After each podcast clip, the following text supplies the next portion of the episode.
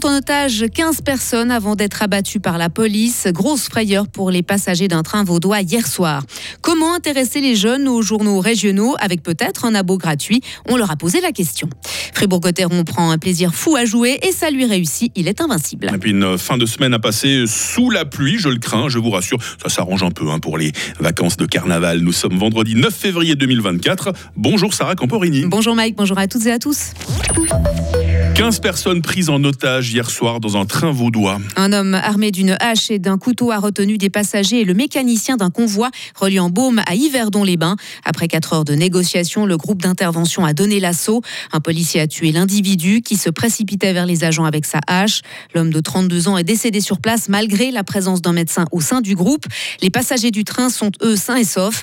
Le preneur d'otage serait un requérant d'asile attribué au canton de Neuchâtel, mais son identité est encore à confirmer. Motivation et son état psychologique sont également encore à déterminer. Le ministère public a ouvert une instruction pénale. Justice encore, on en sait plus sur les 500 kilos de cocaïne retrouvés à Romont. Rappelez-vous, c'était il y a deux ans. La drogue était cachée dans des sacs de café. Le conteneur avait atterri dans l'usine Nespresso. Si l'enquête fribourgeoise n'a rien donné, les enquêteurs balois ont eu plus de chance. Léo Martinetti. La police baloise a identifié plusieurs suspects qui auraient tenté de récupérer la drogue dans l'un des terminaux à conteneurs de Freckendorf.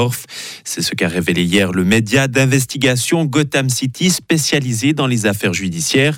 Pas de chance pour les suspects, la drogue était déjà sur les rails en direction de la glane. Et en plus, ils se sont fait repérer. Après enquête, deux hommes sont finalement arrêtés en Italie.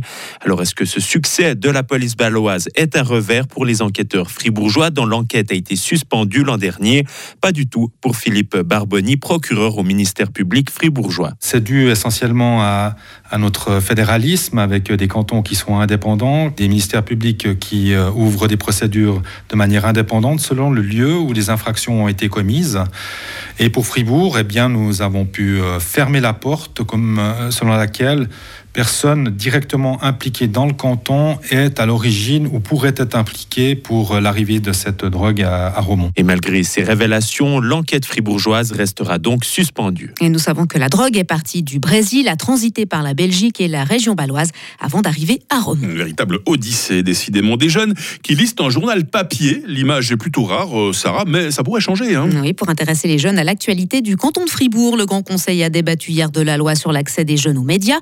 Les jeunes de 18 ans du canton de Fribourg pourront donc profiter d'un abonnement gratuit à un journal régional pour une durée d'une année en format numérique ou papier. Hier, des jeunes du CO de Marly ont assisté au débat du Parlement. Vincent Douce leur a demandé si cette mesure les intéresse. Oui, mais pour l'abonnement en ligne. Et vous, par exemple, est-ce que ça vous intéresserait? Honnêtement, non, mais euh, je pense que ça intéresserait euh, certaines personnes surtout à développer euh, un esprit critique. Mais je pense que c'est pas forcément obligatoire. Aujourd'hui, quel type de médias, si vous en consommez, vous en consommez ou sinon, où est-ce que vous vous informez? Généralement, la liberté ou à la télé, le... enfin RTS, mais sinon, rien d'autre. Moi, je pense que c'est important qu'on puisse tous, qu'on ait tous accès aux informations dont on aurait besoin sur nos pays, etc. Je trouve que c'est quelque chose d'important qu'on ait tous le moyen de d'avoir accès à ça. Mais ça n'intéresse pas forcément tout le monde, mais que les personnes qui sont intéressées, elles aient la possibilité d'avoir accès, je trouve que c'est quelque chose de nécessaire. À 18 ans, par exemple, est-ce que vous allez euh, souscrire à un de ces abonnements?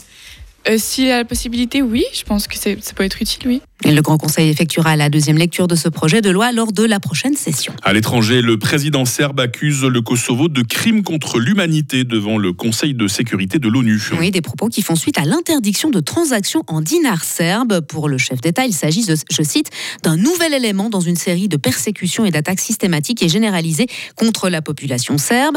Pristina et Belgrade sont engagés depuis 2011 dans un dialogue sous l'égide de l'Union européenne qui vise à normaliser leurs relations, mais en plus de dix les tensions ont été plus nombreuses que les avancées. Remplissons la baraque, c'est carnaval. Et c'est le slogan du Fribourg Olympique pour euh, la demi-finale de Coupe de Suisse de basket, l'opposant demain à Puy-Lausanne. L'entrée sera donc gratuite pour le public qui peut se déguiser ou non pour l'occasion.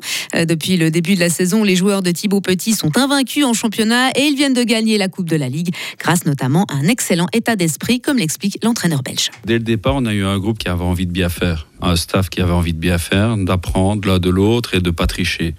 Et je crois que derrière ça, ben, on, a tout de suite euh, ben, compris qu'on était tous là pour évoluer ensemble et essayer de, jouer match après match et prendre un maximum de plaisir. On a la chance de vivre de notre passion Et, et donc, euh, bah, de là, on a essayé de, de savourer de jour en jour no- notre présence au gymnase. Fribourg Olympique face à Puy. Lausanne, début du match demain à 19h à la salle Saint-Léonard. Et pour finir, Sarah, défaite euh, hier soir de l'équipe de Suisse de hockey sur glace. Oui, elle s'est inclinée 4 à 2 face à la Finlande. Cinq Fribourgeois ont participé à cette rencontre, dont Benoît Yecker, pour qui c'était la première sélection.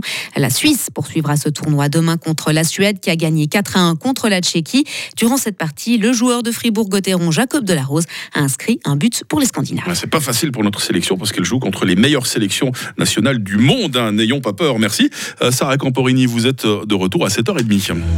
Retrouvez toute l'info sur frappe et frappe.ch. Radio FR. Quelle est la couleur du ciel?